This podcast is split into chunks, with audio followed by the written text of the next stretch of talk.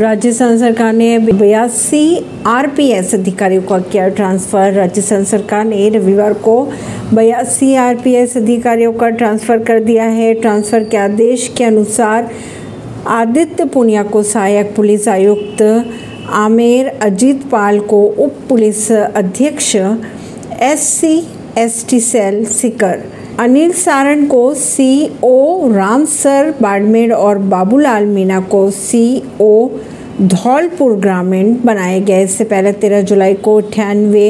RPS अफसरों के भी ट्रांसफर किए गए थे परवीन सिंह नई दिल्ली से